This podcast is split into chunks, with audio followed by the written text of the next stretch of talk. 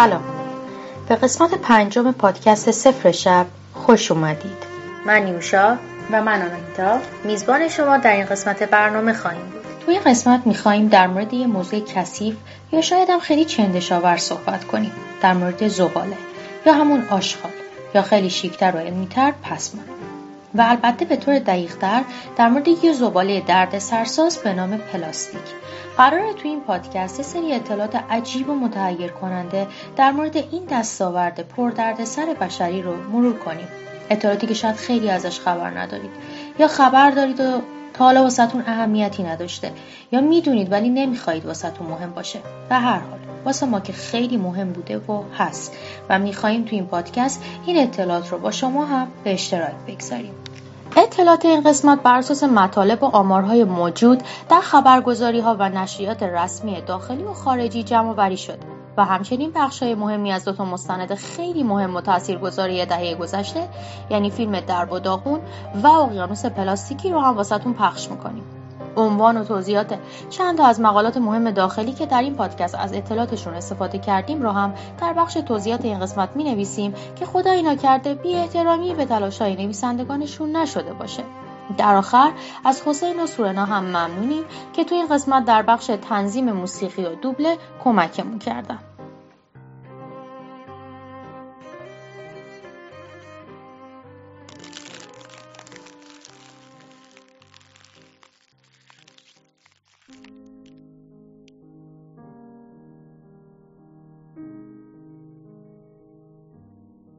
از بیرون زمین خیلی سخت میشه اثری از بشریت روی زمین دید. یا حتی اینکه چه تاثیراتی بر روی زمینمون با منابع محدودش داریم. از بالا همه چی عالی به نظر می‌رسه. ولی وقتی نزدیکتر میشیم کم کم می‌تونیم نتایج تاثیرات مصرفیمون رو ببینیم. به خصوص موردی که خیلی به ندرت ازش صحبت میشه زباله. از وقتی که یادم میاد میشه گفت از بچگی آشغال هیچ وقت برام آشغال نبود کلا یه دستبندی بین زباله ها داشتم آشغالای تو کمد بغلی، آشغالای کمد پشتی، آشغالای دکوری. بودی کنسرو، کاغذهای باطله، برگهای خوش شده، گیره کاغذ شکسته، همشون یه بخش از کاردستی یا وسایل روزمره زندگیم رو تشکیل می‌دادن. مثلا تبدیل به جامدادی رومیزی می شدن یا قاب عکس یا وسایل تزینی روزنامه دیواری کلا نمی‌تونستم با آشغال مثل یک آشغال برخورد کنم. بیشتر پسماند بود یا به قول خارجی ها ویست یعنی اینقدر شیک بود واسم. تا اینکه با پخش یک پیام از تلویزیون دیگه این تفکیک بین زباله ها خیلی بیشتر هم برام مهم شد. بیشتر از دو دهه پیش بود فکر کنم. شاید هم های خودم یادشون باشه. از یاد خود من که بعد این همه سال نرفته. نه شعرش نه تصاویرش. خیلی گشتیم تا این پیام رو واسهتون پخش کنیم ولی متاسفانه موفق نشدیم پیداش کنیم. انگار یکی از کل حافظه صدا و سیما حتی نوستالژی بازی مردم هست شده. اصلا جایی نداشته. حالا خودمون خط اصلی واسهتون می‌خونیم. شاید یادتون بیاد. همشهری عزیز کاغذ رو دور نریز. راستی که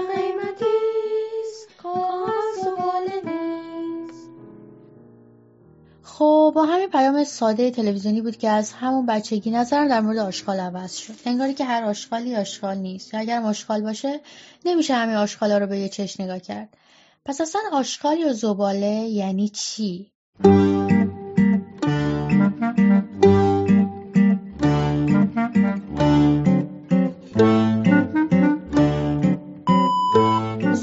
یا پسماند به مجموع موادی گفته می شود که پس از مصرف یا استفاده و با از دست رفتن کاراییش دور ریخته می شود. زباله یعنی پسمانده و باقی مانده هر گونه ماده تولیدی یا تغییر شکل آنها و نیز آنچه که قبلا استفاده شده و دیگر احتیاجی به آن نیست. زباله به دو نوع تر و خشک تقسیم می شود و زباله خشک خود شامل سه دسته است اما باید بدانیم بزرگترین گروه زباله مربوط به زباله شهری است زباله های تر عمدتا از اضافات گیاهان و پسماند ناشی از طبخ غذا و مواد خوراکی تولید می شود. به همین دلیل به این نوع از زباله ها پسماند غذایی یا پسماند تر هم گفته می شود. در مقابل دسته زباله های خشک قرار دارد که شامل پسماندهای ساختمانی، پسماند صنعتی و البته پسماند خطرناک است. زباله های عفونی یا بیمارستانی، زباله الکترونیک و زباله های اتمی و هسته‌ای و فضایی در دسته زباله های خطرناک قرار می گیرند و دفع این زباله ها شامل قوانین شدید محیط زیست است. خب با توجه به این مقدمه که گفته شد زباله های تر خیلی راحت می‌تونن دفع و تجزیه بشن و البته تجزیهشون هم خیلی مفید و اقتصادیه اما چه بلایی سر زباله های خشک میاد با توجه به توضیحات گفته شده تفاوت زیادی بین ماهیت و طبیعت زباله تر یا ارگانیک با زباله خشک وجود داره. و همین تفاوت هم منجر به فرایندهای متفاوتی در دفع و تجزیه اونها میشه. وقتی زباله ها جمع میشن و به مرکز دفع زباله منتقل میشن باید با توجه به نوعشون از هم جدا بشن. یعنی دستبندی زباله تر و خشک. خب این حجم از زباله به تب نیاز به زمان و البته هزینه و نیروی کار بیشتری برای جداسازی داره. و اگه امکان این سرمایه گذاری وجود نداشته باشه همه آنها همراه با هم دفع میشن. این یعنی زباله تر تجزیه میشه ولی زباله خشک بین اونها قرار به اندازه سن تمام اجداد ما باقی بمونه. خب اینا رو که میگیم چه ربطی به ما داره؟ ربطش برمیگرده به وظیفه ما در تقسیم بندی ساده اونها از مبدع یعنی در خونه.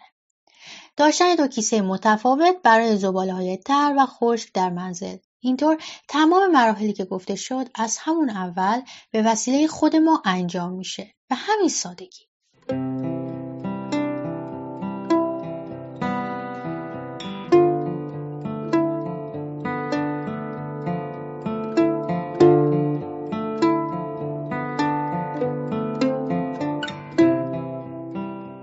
در صورت جداسازی ها در مبدع کمک شایانی در بازیافت و دفع بهداشتیان نموده و از آلودگی محیط زیست و از بین رفتن های ملی جلوگیری نماییم.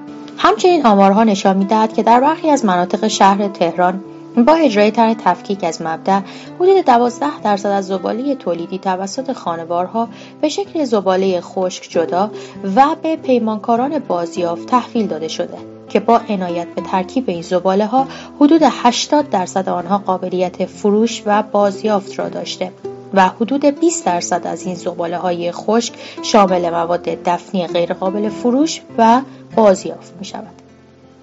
مواد غیرقابل فروش و بازیافت شامل مواد بندی مثل جلد پفک، بستنی، بیسکویت یا سلفون ها و غیره است.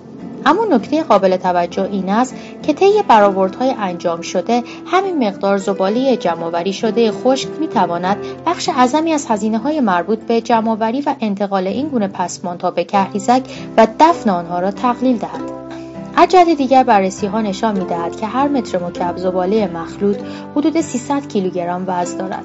در صورتی که هر متر مکعب زباله خشک حدود 100 کیلوگرم است. با مقایسه این دو رقم کاملا مشخص می شود که در صورت جداسازی زباله های خشک که غالبا نیز حجیم هستند از زباله های مخلوط به چه میزان سیستم حمل و نقل زباله های شهری منتفع خواهد شد و میزان توناژ حمل شده توسط هر یک از خودروهای حمل زباله چه مقدار افزایش خواهد یافت.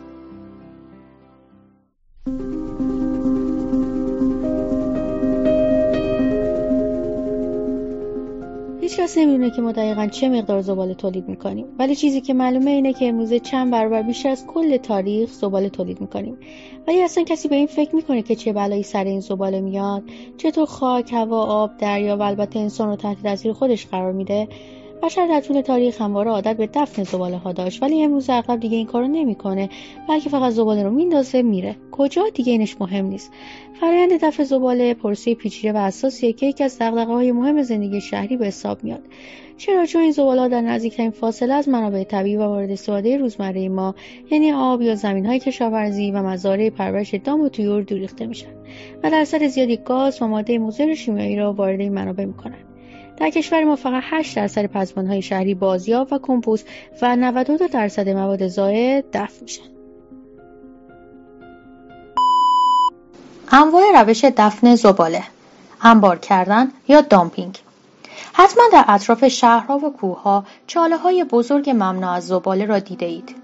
این یکی از روش های ساده دفع زباله است. در این روش به دلیل اینکه زباله ها پوشانده نمی‌شوند مشکلاتی به همراه دارد. به عنوان مثال بوی بد زباله و اینکه محلی است برای تجمع حیواناتی مثل موشها مگسها و یا موجودات دیگر یا اینکه ممکن است باد به راحتی زباله ها را پراکنده کند.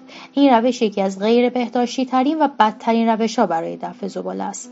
البته عمدتا زباله های خشک که آلودگی و فساد کمتری دارند را به این صورت دفع می کنند با این حال این روش مشکلات خیلی زیادی دارد. دو landfill ها یا دفن بهداشتی زباله. در این روش زباله ها را در چاله ها و مکان های عمیق جمع آوری می کنند و در نهایت روی آن را با خاک می پوشانند و خاک را می کوبند.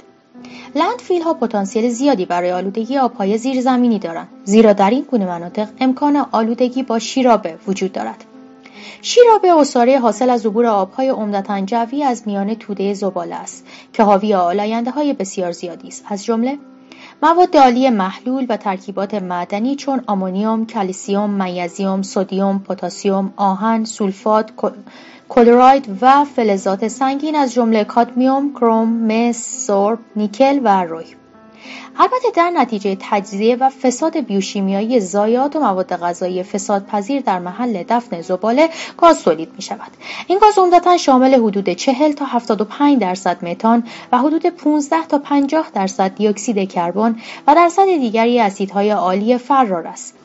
و به این گاز تولیدی اصطلاحا بیوگاز گفته می شود خاک مهمترین صافی فیزیکی، شیمیایی و بیولوژی آبها، بازیافت کننده ضایعات و دریافت کننده بسیاری از مواد است. اما ظرفیت محدودی دارد و ممکن است بسیاری از مواد سمی و آلاینده هایی که به خاک افسوده می شوند بیشتر از میزان ظرفیت خاک باشند و تهدیدی جدی برای محیط زیست شوند. از جمله تاثیر این گازهای تولیدی از محل دفن زباله می توان به آثار گلخانه‌ای گازهای متان و دیوکسید کربن و ایجاد پدیده گرمایش جهانی اشاره کرد اثر متان در اتمسفر جهانی و شرایط گلخانه حدود 21 برابر دیوکسید کربن است. امروزه با توجه به افزایش جمعیت جهان و افزایش نرخ تولید زباله در نتیجه آن، تعداد زیادی landfill های مدرن به منظور تولید برق از گاز متان تولیدی در این landfill ها افزایش یافته است. بر اساس آمارگیری انجام شده در سال 2001 حدود 950 landfill مدرن در دنیا وجود دارد که برای همین منظور مورد بهره برداری قرار گرفتند. سوزاندن زباله یک دیگه از روش های از بین بردن زباله هاست و این روش برای از بین بردن زباله های عفونی و بهداشتی روش موثری به حساب میاد. این سوزاندن یا در فضای باز یا در کوره های زباله سوزی انجام میشه. اما از اینها که بگذریم می‌رسیم به یکی از مهمترین زباله ها که تقریبا به بلای خانمانسوز جهانی تبدیل شده و البته اگه کل کره زمین و محیط زیست رو خونه خودمون بدونیم. بلای به اسم پلاستیک.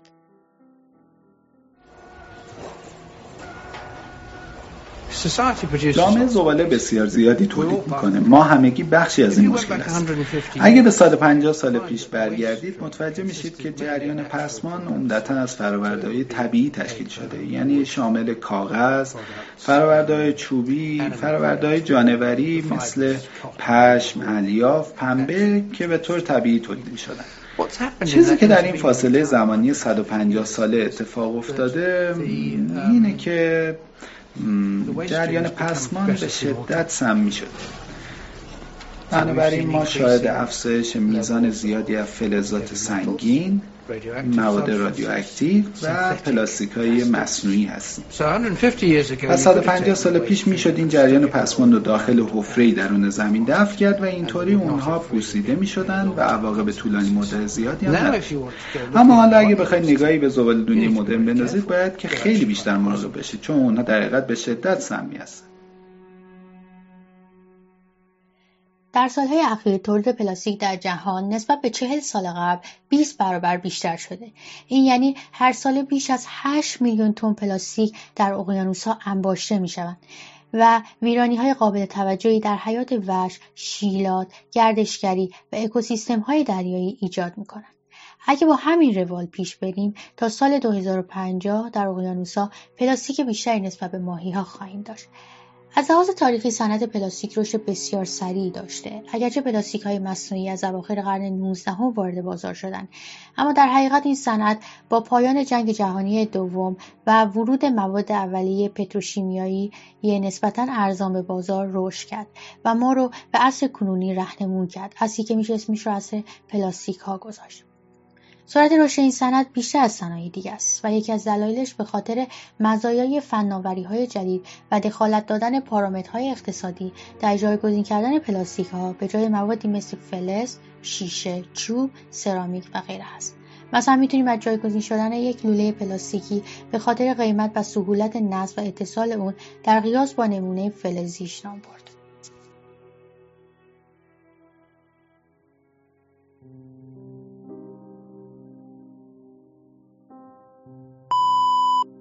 انسانهای اولیه با استفاده از پلیمرهای طبیعی ابزار زندگی و سلاح می ساختن. اما در اواخر قرن 19 بود که انسان توانست با تغییر شکل دادن پلیمر موفق به ساخت پلاستیک شود. سلولوز در حالت طبیعی غیر قابل ذوب و در حلالهای عادی غیر قابل حل است. با نیترودار کردن آن اولین پلاستیک تجارتی به نام نیتروسلولوز پدید آمد که قابل انحلال و شکل پذیر بود. در سال 1870 پلاستیکی به نام سلولوید وارد بازار شد که از طریق نرم کردن نیتروسلولوز با کافور به دست آمده بود. این ماده شفاف، سفت و قالب پذیر در تهیه اشیاء مصنوعی مانند برس، شانه، الیاف، لاک و غیره کاربرد دارد. پایه پلاستیکا پلیمرها هستند. پیش از آنکه انسان بتواند پلیمرهای سنتزی را بسازد، طبیعت پلیمرهایی مانند سلولوز را ساخته بود. سلولوز جزء اصلی لیف چوب و پنبه است. از سایر پلیمرهای طبیعی می‌توان به پروتئین ها، کاوچو، غیر، قطران و رزین های طبیعی اشاره کرد. پلیمر یا بسبار مولکول بسیار بزرگی است که از به هم پیوستن مولکول های کوچک که مونومر یا تکبار نامیده می شوند به وجود می آید. پلیمرها به طور عمده شامل عناصر کربن، هیدروژن، گوگرد، فسفر و غیره هستند و با تغییر اندازه مولکول ویژگی های پلیمر هم تغییر می کند. نقطه ذوب، استحکام و خصوصیت فیزیکی دیگر پلیمر تابع اندازه و ابعاد مولکول است. تولید پلاستیک ها پس از شناخته شدن شیمی پلیمر به سرعت گسترش یافت و پلاستیک های مهم و تجارتی زیادی تولید شدند. از سال 1950 به بعد تولید پلاستیکا شتاب روزافزونی گرفت و موادی سخت و مقاوم در برابر گرما با کاربردهای مخصوص ساخته شدند.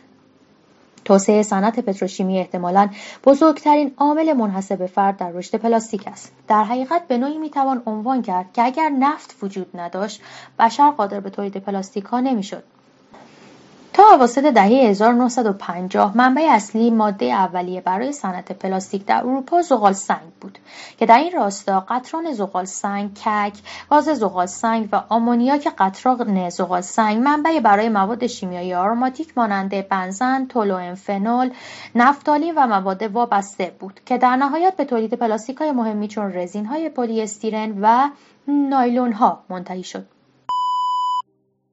سالانه در جهان حدود یک تریلیون کیسه پلاستیکی استفاده میشه. یعنی حدود یک میلیون تا در دقیقه. البته با در نظر گرفتن این موضوع که زمان تقریبی استفاده از هر کیسه حدود دوازده دقیقه است. تقریبا از همه های از بین بردن زباله که قبلا گفتیم برای از بین بردن محصولات پلاستیکی استفاده میشه. ولی حقیقت اینه که به جز بازیافت کردن همه عوارض غیرقابل جبرانی برای محیط زیست و البته انسان دارن. یعنی روش های انبار کردن دفن کردن و سوزاندن. پلاستیک فوق العاده است چون با دوام. و پلاستیک خیلی افتضاحه چون با دوام.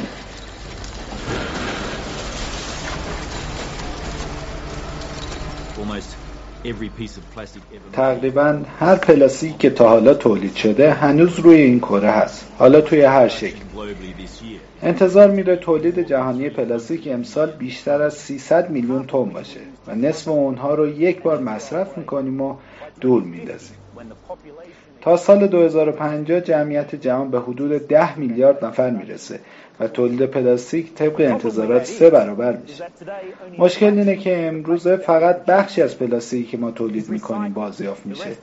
باقی اونا توی طبیعت رها میشن و مثل بیماری کل کشورها و اقیانوسهای ما رو در بر می‌گیرن.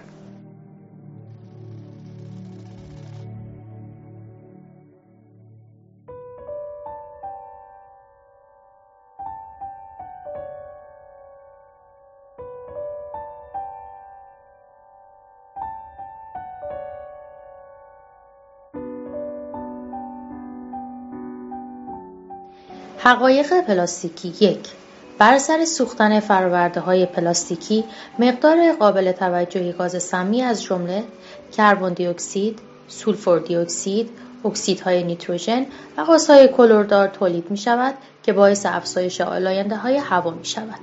دو مواد شیمیایی موجود در ظروف پلاستیکی نگهدارنده غذا و نوشیدنی ها بعد از مدتی به صورت شیرابه از ظروف و مواد بسته‌بندی پلاستیکی وارد غذا می شوند به خصوص زمانی که تحت مواد گرم قرار می گیرند و این مواد شیمیایی برای های بدن مشکل ساز می شوند. 3. بطری های پلاستیکی از پلی اتیلن ها و با هدف یک بار مصرف ساخته شدند. بنابراین نمی توانند به صورت طولانی مدت مورد استفاده قرار بگیرند. در صورت استفاده زیاد از این بطری ها شیرابه مواد شیمیایی تولید شده و وارد آب می شود و همچنین باکتری ها شروع به رشد در داخل آنها می کنند. 4. حجم بزرگی از زباله های پلاستیکی شامل پاکت های بسته‌بندی خوراکی هایی مانند پفک، بیسکویت، بستنی، چیپس و غیره هستند که امکان بازیافت ندارند. 5.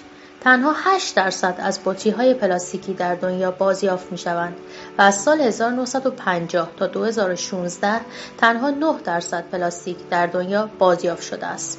6. سالانه 40 میلیون تن زباله الکترونیکی در جهان تولید می شود. مانند این است که 800 لپتاپ هر ثانیه بیرون انداخته شود. سالانه 300 میلیون کامپیوتر و یک میلیارد موبایل تولید می شود و این رقم هر سال 8 درصد افزایش می‌یابد. به طور میانگین دارندگان موبایل هر 18 ماه یک بار گوشی موبایل خود را عوض می‌کنند.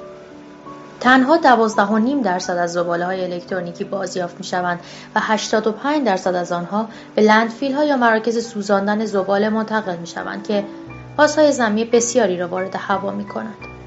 70 درصد پسماند سمی را زباله های الکترونیکی تشکیل می دهند در حال حاضر یعنی از ابتدای سال 2020 15 میلیون و 150 هزار و 700 زباله الکترونیکی بیرون انداخته شده که این رقم هر ثانیه در حال افزایش است.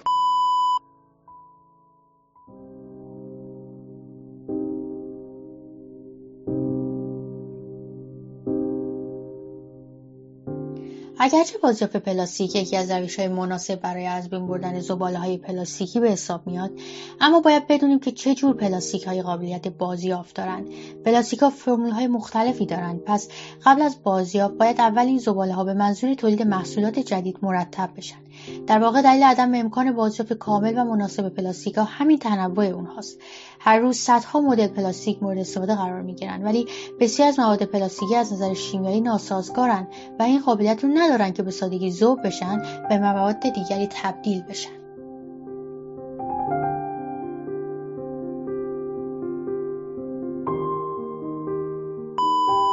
در فرایند بازیافت مواد پلاستیکی نوع پلیمری که باید بازیافت شود مد نظر قرار می‌گیرد. بدین ترتیب که هر نوع پلیمر جدا از انواع دیگر بازیافت می شوند.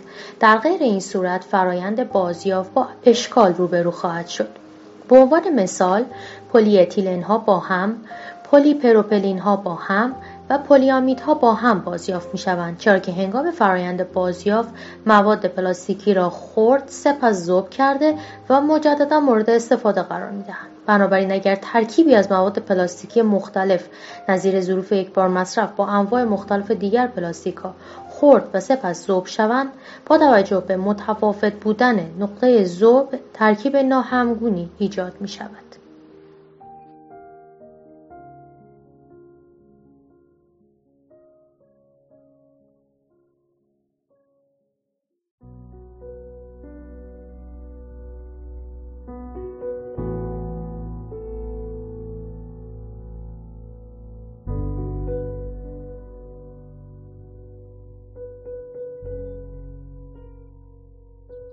پس مرحله جداسازی خیلی مهمه و تا جایی که امکان داره باید به درستی انجام بشه.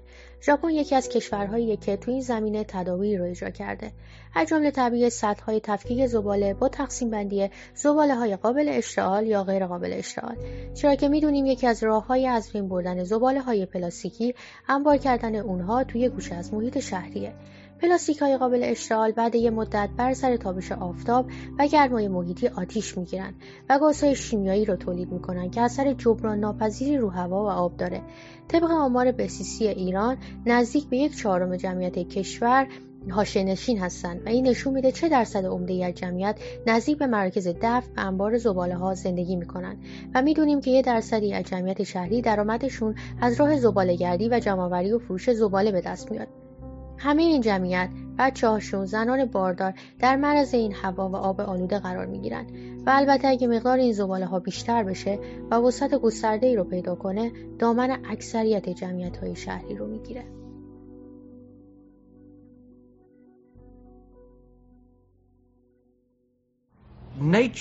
عملکرد طبیعت به صورت ساختن و تجزیه شدن ساختن و تجزیه شدن.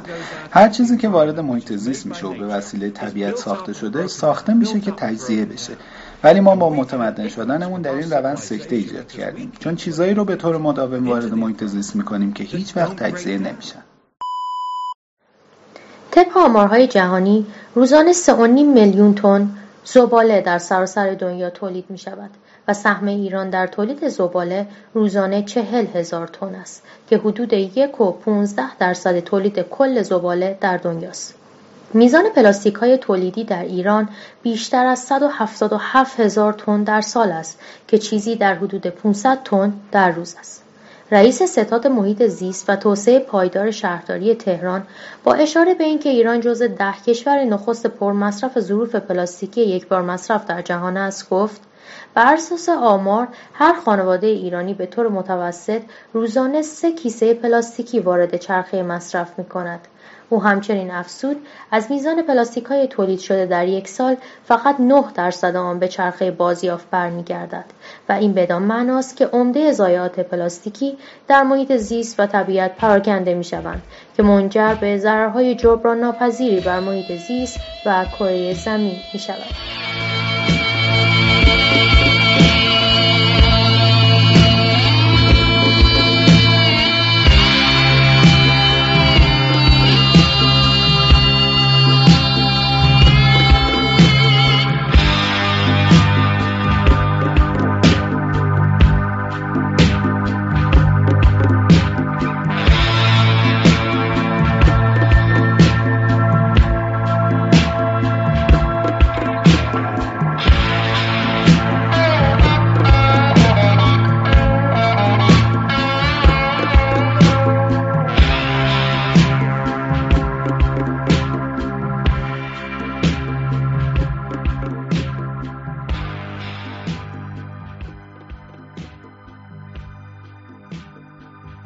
حالا به از خودمون بپرسیم اگه تو دنیا فقط 8 تا 9 درصد از زباله های پلاستیکی شانس بازیافت شدن رو دارن و چند درصدی هم ممکنه به landfill ها و کوره های زباله سوزی برده بشن پس باقی درصد عمده این زباله ها کجا میرن؟ و البته با علم به اینکه هر قطعه پلاستیکی حداقل 400 سال زمان می‌خواد برای تجزیه شدن و از بین رفتن. این زباله ها که عمدتا هم زباله های پلاستیکی به علاوه ته سیگارها هستند در طبیعت پخش میشن و به وسیله باد و طوفان و بارون وارد رودخونه ها میشن و نهایتا به اقیانوس ها می‌رسن و همونجا انباشته میشن.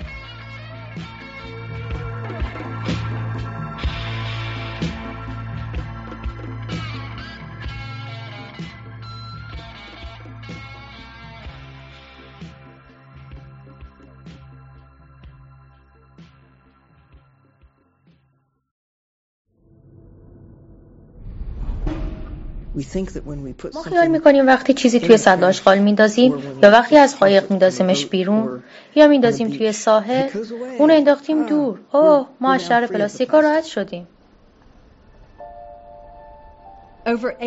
بیشتر از 80 درصد پلاستیک های توی اقیانوس از خشکی میان. حتی اگه شما نزدیک اقیانوس هم زندگی نکنید هنوزم احتمال داره که آشغالای پلاستیکی شما وارد اقیانوس بشه. دریاچه‌های بزرگ توی آمریکای شمالی مثالهای خوبی هستند. 80 درصد آب کنار سواحل این دریاچه‌های بزرگ پر از پلاستیکه.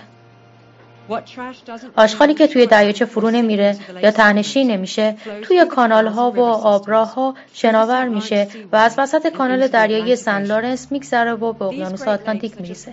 این دریاچه های بزرگ فقط یه نمونه بودن. این سطح از های پلاستیکی رو میشه در کل دنیا پیدا کرد.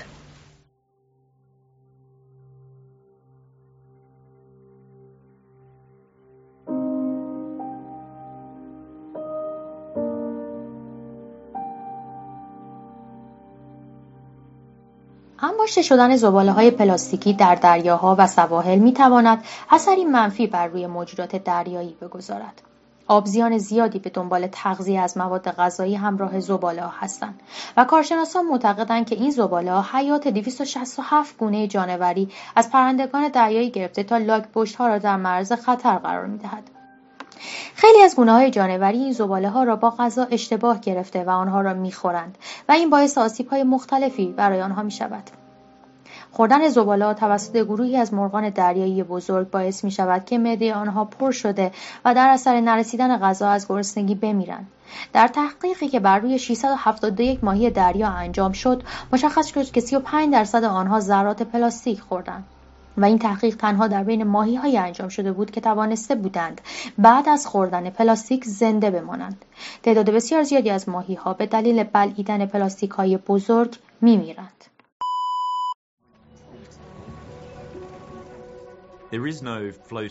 اینطور نیست که جزیره شناوری از پلاستیک وجود داشته باشه. چیزی که وجود داره خیلی موذی‌تره چیزی که هست نوعی بخار پلاستیک این تیکه های کوچیک پلاستیک که روی سطح اقیانوس ها شناورن از تیکه های بزرگتری اومدن. در طول زمان امواج فرابنفش خورشید و موجهای آب و نمک آنها را به ذرات کوچکتری به اسم میکروپلاستیک تبدیل می‌کنند. میکروپلاستیک ها سطح سخت و برنده ای دارند مواد شیمیایی حاصل از صنعت و کشاورزی که به وسیله آب هم میشن به میکروپلاستیک ها میچسبن و اونا رو تبدیل به قرصای سمی می‌کنن.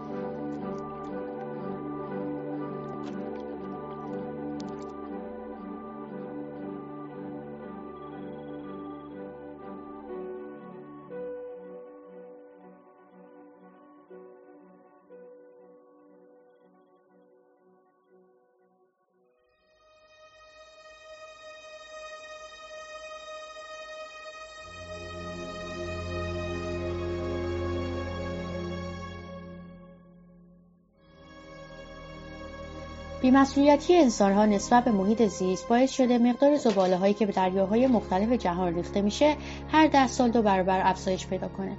به طوری که الان پاکسازی اقیانوسها از این زباله ها امری محال شده. با اینکه تاکنون صدها برنامه مختلف برای پاکسازی اقیانوسها انجام شده اما هیچ کدوم از اونها موثر نبوده. همه دریاهای دنیا مشکل انباشت زباله دارند. 20 درصد از این زباله ها از خشکی وارد دریا شده و بقیه به طور مستقیم به دریا ریخته میشن.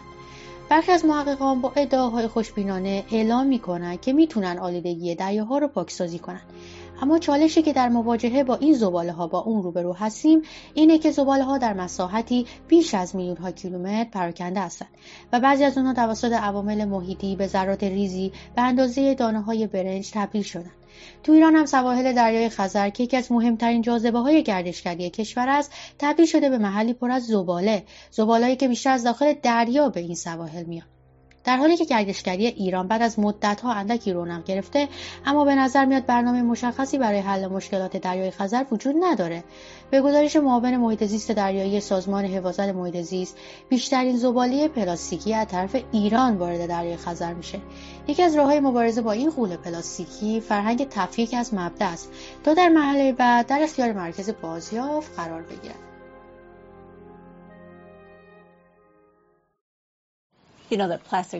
می‌دونی که پلاستیک تجزیه نمیشه. بیشتر وقتا میگیم که خورد میشه اما راستش این راه درستی برای گفتنش نیست. راستشون خورد میشه ولی خب تعدادش هم زیاد میشه. و وقتی تعدادشون زیاد بشه شانس خورده شدنشون هم بیشتر میشه. خیلی از موجودات دریایی همراه غذایشون تو چرخه غذایی این پلاستیکا رو هم می‌خورن؟ یعنی میگی این پلاستیکا وارد بدن ما هم میشن؟ مشکل اینه که این پلاستیکا می‌تونن مواد شیمیایی که روی سطح دریا شناورن رو جذب کنند و وقتی ماهی این پلاستیکا رو می‌خوره اون سما از پلاستیکا وارد عضله ها و چربی ماهی میشه. همون بخشی که ما بیشتر ماهی جمع میشن اونا بیشتر آره. بیشتر ازش می‌خورن. این همون بخشی که ما دوست داریم بخوریم. و دقیقا همون بخشی که سمها واردش میشن.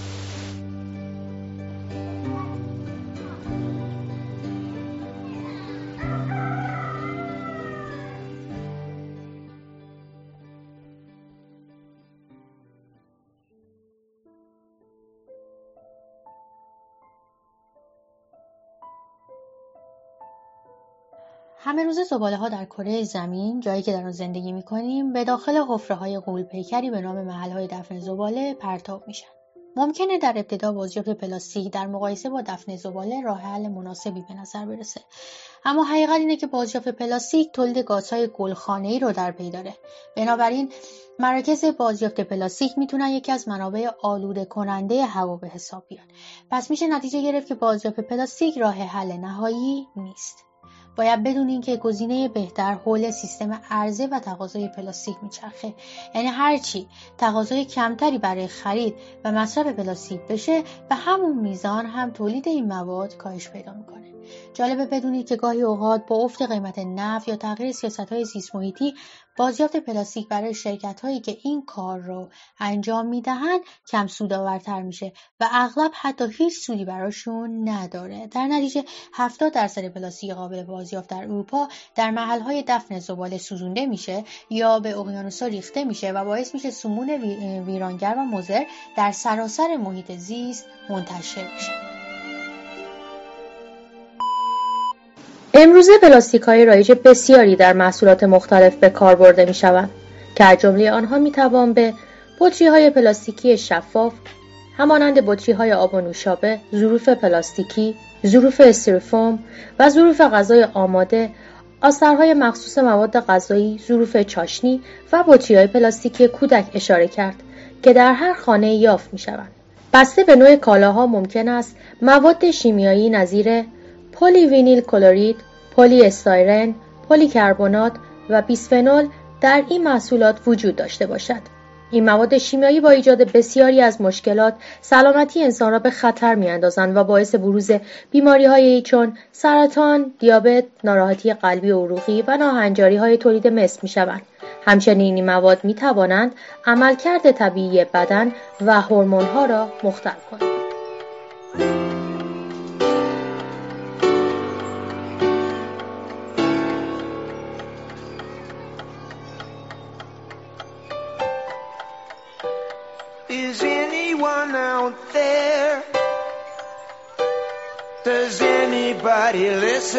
Care anymore?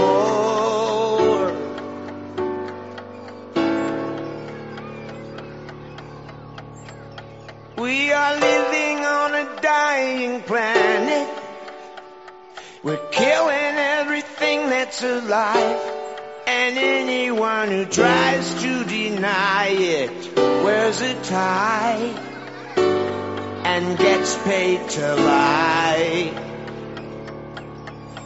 So I wrote these songs for a dying planet. I'm sorry, but I'm telling the truth. And for everybody trying to save it, these songs are for you too. Is there anyone out there?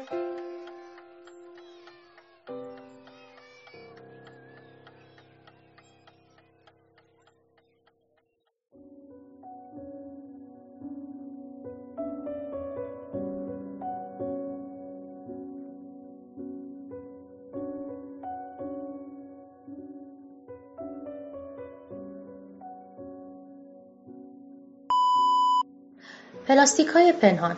یک. لیوان کاغذی قهوه موجود در کافی‌شاپ ها که از نظر ما از مقوا ساخته شده برای جلوگیری از تر شدن توسط مایع با یک لایه از پلی اتیلن یعنی پلاستیک پوشانده می شود.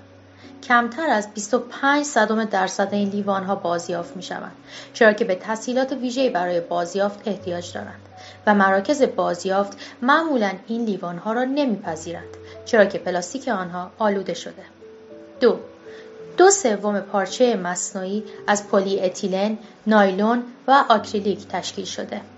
هر بار که این پارچه ها را در لباسشویی انداخته و میشوییم فیبرهای پلاستیکی کوچک از آن آزاد شده و وارد سیستم پساب شهری می شود و پس از آن هم وارد رودخانه و دریاها و آبهای جاری برای مثال 75 درصد میکروپلاستیک جمع شده در سواحل کانادا حاصل شستن پارچه است.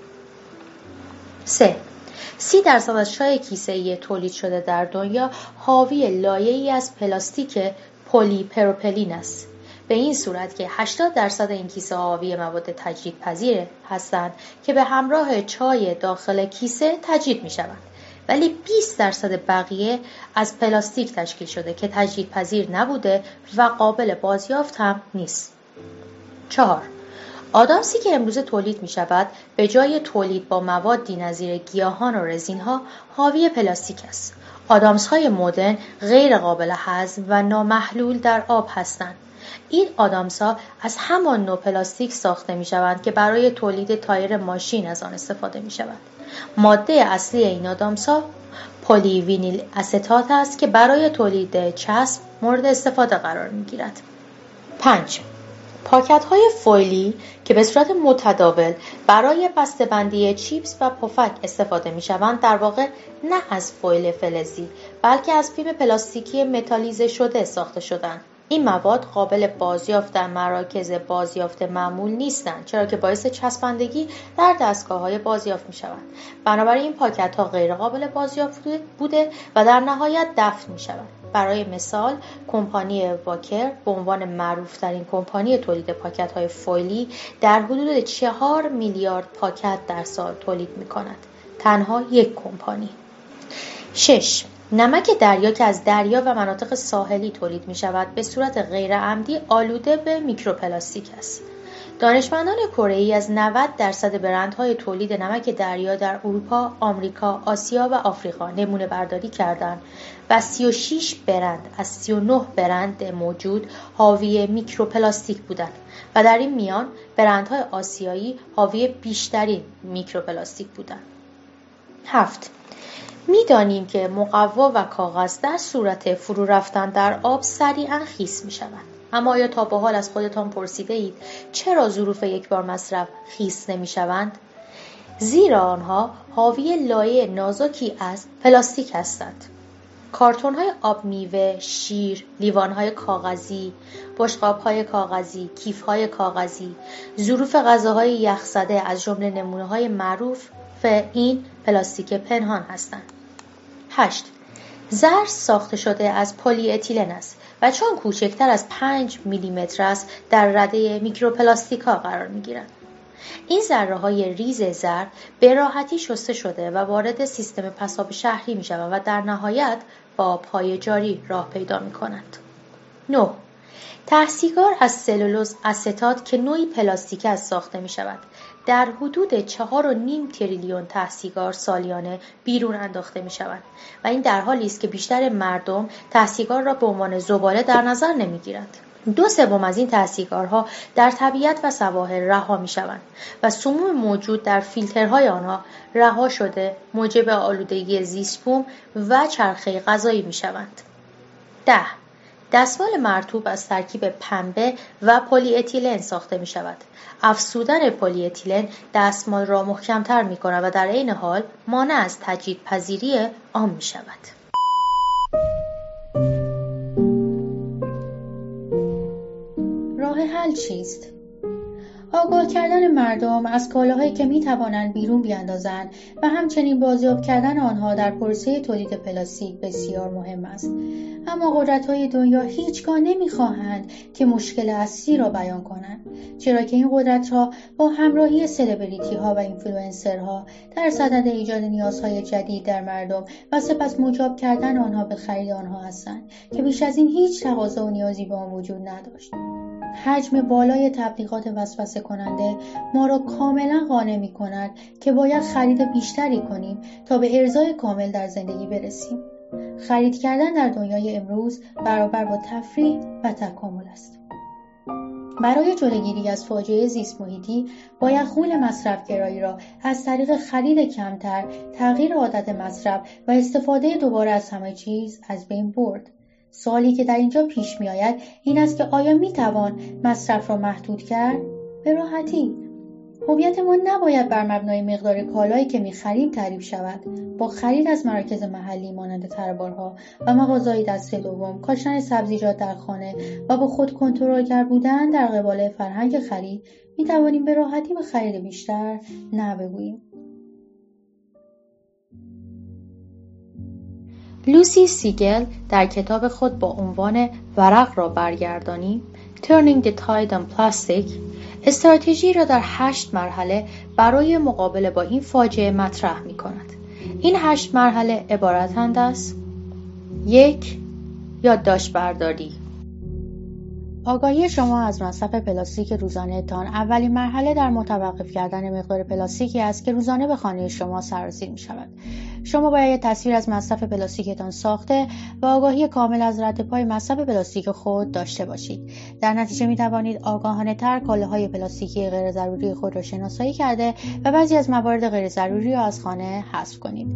برای این کار شما یک لیست روزانه از تمام کالاهای پلاستیکی که وارد خانهتان کردید ساخته و مشخصات کالای مربوطه را نوشته و اینکه آیا قابل بازیافت هست یا نیست و آیا خرید این کالا ضروری بوده یا نه و آیا یک بار مصرف است یا نه. دو کاهش دادن.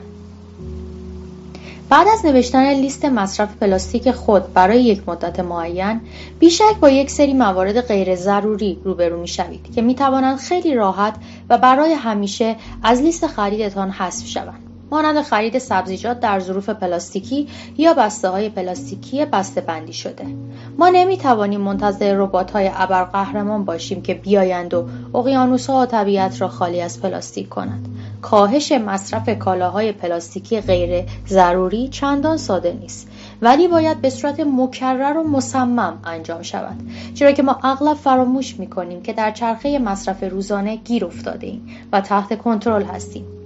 بعد از یادداشت برداری مصرف روزانه پلاستیک خود به خوبی متوجه مصرف کالاها و مواد یک بار مصرف می شوید و می توانید وابستگی خود را به محصولات یک بار مصرف و غیر ضروری کاهش دهید.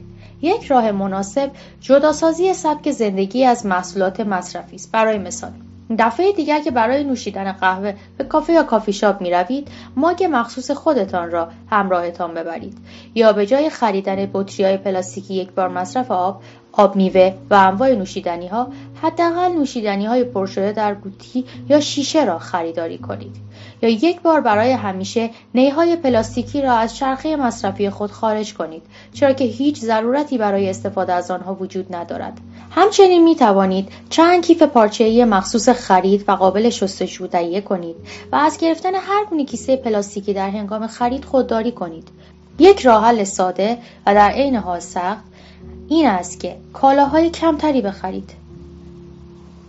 حتی امکان غذای خود را در رستوران بخورید. در صورتی که خواستید بیرونبری کنید ظرف مخصوص خود را همراهتان داشته باشید. و یا اگر مجبور به سفارش غذا شدید در توضیحات بیشتر تاکید کنید که هیچ قاشق و چنگال نه یک بار مصرفی برایتان نیاورند و حتی امکان غذا را در کیسه پلاستیکی نگذارند. مواد غذایی را در مقیاس بیشتر خریداری کنید. برای مثال به جای ده بار خریدن نیم کیلو برنج یک بار یک کیسه پنج کیلویی بخرید. یا به جای بسته چهار تایی دستمال توالت بسته 16 تایی بخرید. یک فضای کوچک در خانهتان درست کرده و سبزیجات ممکن را خودتان پرورش دهید. تنقلات را از چرخه غذایی خود حذف کنید. در این صورت هزارها تن بسته پلاستیکی غیرقابل بازیافت را از چرخه مصرف خود حذف کرده اید. و مورد مهم آخر بسته‌بندی غیر ضروری مواد غذایی در مراکز خرید است که بیشک بخش عمده لیست مصرف پلاستیک شما را تشکیل می‌دهند. لازم به ذکر است که سوپرمارکت ها سالانه حدود 800 هزار تن بسته‌بندی پلاستیکی را دور می‌ریزند. سه جایگزین کردن های ممکن برای جایگزینی کالاهای پلاستیکی با کالاهای غیر پلاستیکی رو شناسایی کنید یا مواد پلاستیکی قابل بازیافت رو خریداری کنید. روی کالاهای پلاستیکی رو چک کنید و کالاهای آری از BPA رو خریداری کنید. بطری های شیشه ای رو جایگزین پلاستیکی کنید.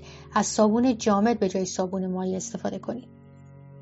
چهار امتناع کردن به پذیرفتن کالاهای پلاستیکی غیر ضروری نبگویید. مثلا اگر در یک جلسه کاری یا کنفرانس علمی یا هواپیما هستید به راحتی به نوشیدنی که در دیوان پلاستیکی سرو می شود نبگویید در صورت استفاده بیش از حد کیسه ها یا بندی های پلاستیکی در مرکز خرید به رئیس آن فروشگاه نامه بنویسید و اعتراض خود را اعلام کنید و جایگزین های ممکن را پیشنهاد کنید با دوستان و آشنایان خود در مورد راه های نگفتن به پلاستیک صحبت کنید و آنها را تشویق به کاهش مصرف پلاستیک کنید. 5. استفاده مجدد. فرهنگ استفاده مجدد فرهنگ هدفمند است. استفاده مجدد مصرف پلاستیک را کاهش داده و فشار را از دوش بازیافت برمیدارد. و همواره به خودتان یادآوری کنید که بخش بزرگی از پلاستیک غیرقابل تخریب است. امکان استفاده دوباره از کالاهایی که خریداری می کنید را چک کنید. از بطری های آب چند بار مصرف استفاده کنید. اگر امکان شستن و استفاده دوباره از ظروف پلاستیکی وجود داره اونها رو شسته و برای مصارف دیگر استفاده کنید. کارد و چنگال و قاشق خود را در کیسه گذاشته و همواره در کیف خود و همراه داشته باشید. و از اسباب غذاخوری یک بار مصرف استفاده نکنید. 6 پر کردن دوباره. فرهنگ پر کردن دوباره در زندگی صنعتی به کلی از بین رفته است. ولی زمان آن رسیده که دوباره آن را به زندگیمان بازگردانیم. لیوان و ماگ قهوه خود را همیشه همراه داشته باشید. بطری آب خود را داشته باشید و آن را در آبخوری ها و آب سردکن های موجود در سطح شرق پر کنید. از آب شیر به جای آب معدنی استفاده کنید. خودتان از میوه های طبیعی آب بگیرید و در بطری خود بریزید و به همراه خودتان به محل کار یا هر جای دیگر ببرید. مواد غذایی را در مقادیر بیشتر بخرید و خودتان در ظروف مخصوص موجود در خانه به مقادیر کوچک تقسیم کنید و هر جا که می‌خواهید ببرید. اگر جایی را می‌شناسید که امکان پر کردن ظروف مایع لباسشویی و ظرفشویی یا شامپو در آنها وجود دارد به جای خرید دوباره آنها را دوباره پر کنید. هفت بازاندیشی. در این مرحله عادتها و سبک زندگی خود را مرور می‌کنیم و امکان گسستن آن را از چرخه تولید پلاستیک بررسی می‌کنیم. عادتهای بد خود را از بین ببرید. مواد و کالاهایی که مقادیری از پلاستیک را در خود دارند که قابل شناسایی نیست را شناسایی کنید. برای مثال دستمال مرطوب چای کیسه. کنسرو های آلومینیومی حاوی لایه ای از پلاستیک هستند که جلوی خوردگی آن را بگیرد یا آدامس که حاوی مقادیری از پلیمر است. مهمانی های عاری از پلاستیک بگیرید. از مواد یکبار مصرف استفاده نکنید. شامل قاشق و چنگال و لیوان و نی پلاستیکی بادکنک وسایل تزیینی یا کاغذ کادو که مقادیر از پلاستیک رو در خود دارد. هشت بازیافت. بازیافت مرحله آخر این استراتژی است. چرا که سعی ما در داشتن سطل آشغال سبکتر است. مواردی که باید در این مرحله رعایت کنید حتما و حتما و حتما زباله های پلاستیکی و قابل بازیافت را جدا کنید. حتی اگر از سیستم جدایش زباله اطمینان ندارید. مواد پلاستیکی خود را با آب بشویید. ظروف پلاستیکی را در داخل هم قایم نکنید. مثلا نی و قاشق یک بار مصرف را داخل لیوان یک بار مصرف نکنید.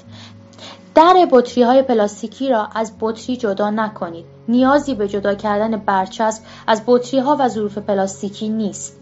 باتری ها را در سطل بازیافت نیندازید حتی اگر از امکان بازیافت کالایی مطمئن نیستید. و در نهایت سعی کنید حتی اگر ناچار به خرید کالای پلاستیکی هستید از بازیافت پذیری آن اطمینان حاصل کنید.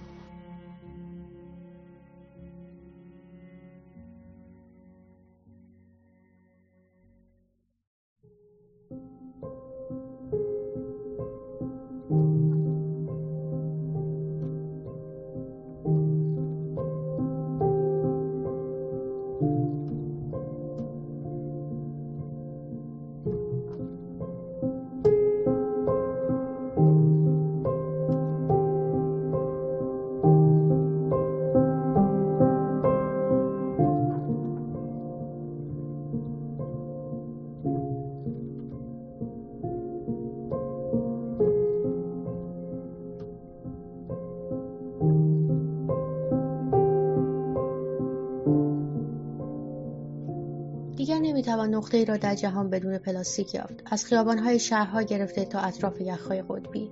اما این فقط به پلاستیک های جلوی چشم ما محدود نمی شود بلکه تکه های پلاستیک کوچک یعنی میکروپلاستیک ها به همه جا نفوذ کردند به درون آب به درون غذایی که می‌خوریم و حتی هوایی که تنفس می‌کنیم.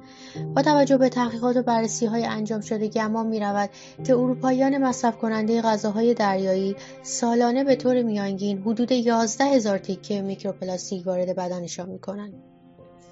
این طوفان پلاستیکی تمام جوامع را آلوده و مسموم کرده و نفس محیط زیست را گرفته باید گفت که این دیگر مربوط به مسائل مدیریت پسماند نیست بلکه در واقع مشکل نبودن هیچ گونه مدیریتی است روزانه حجم زیادی از پلاستیک وارد چرخه حیات موجودات زنده می شود و نهایتا هم سر از landfill ها یا مناطق سوزاندن زباله در می آورد.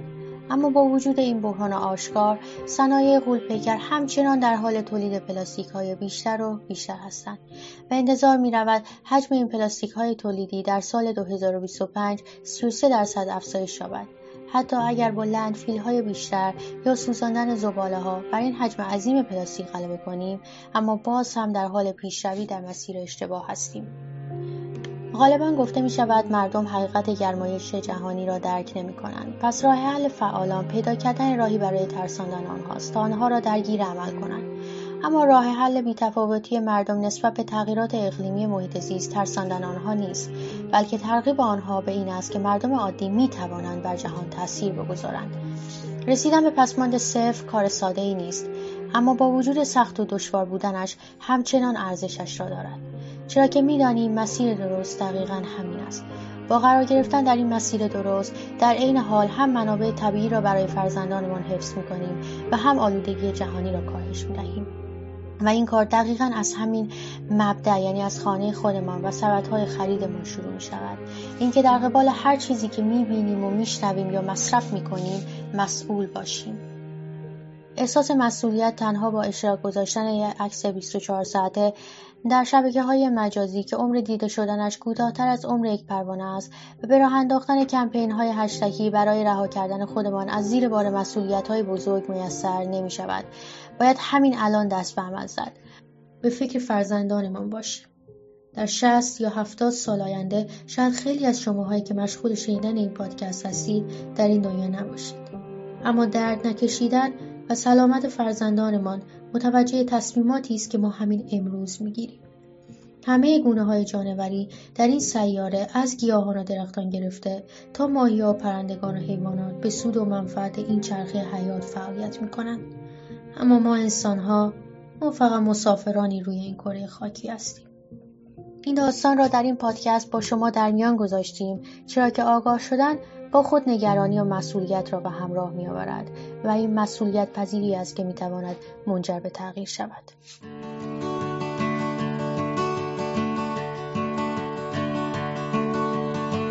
One day the earth woke up, said, Boy, I feel half dead.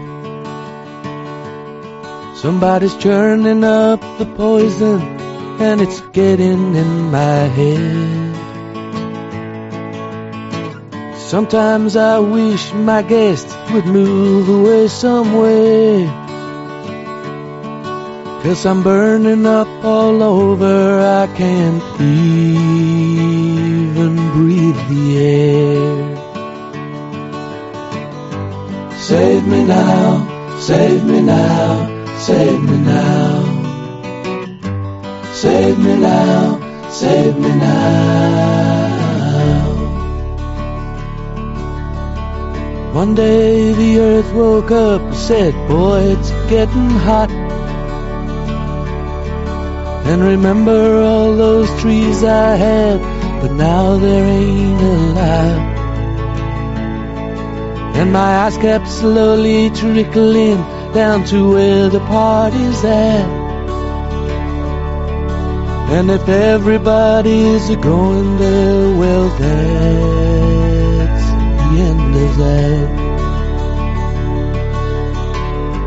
Save me now, save me now. Come on and save me now, save me now. Save me now.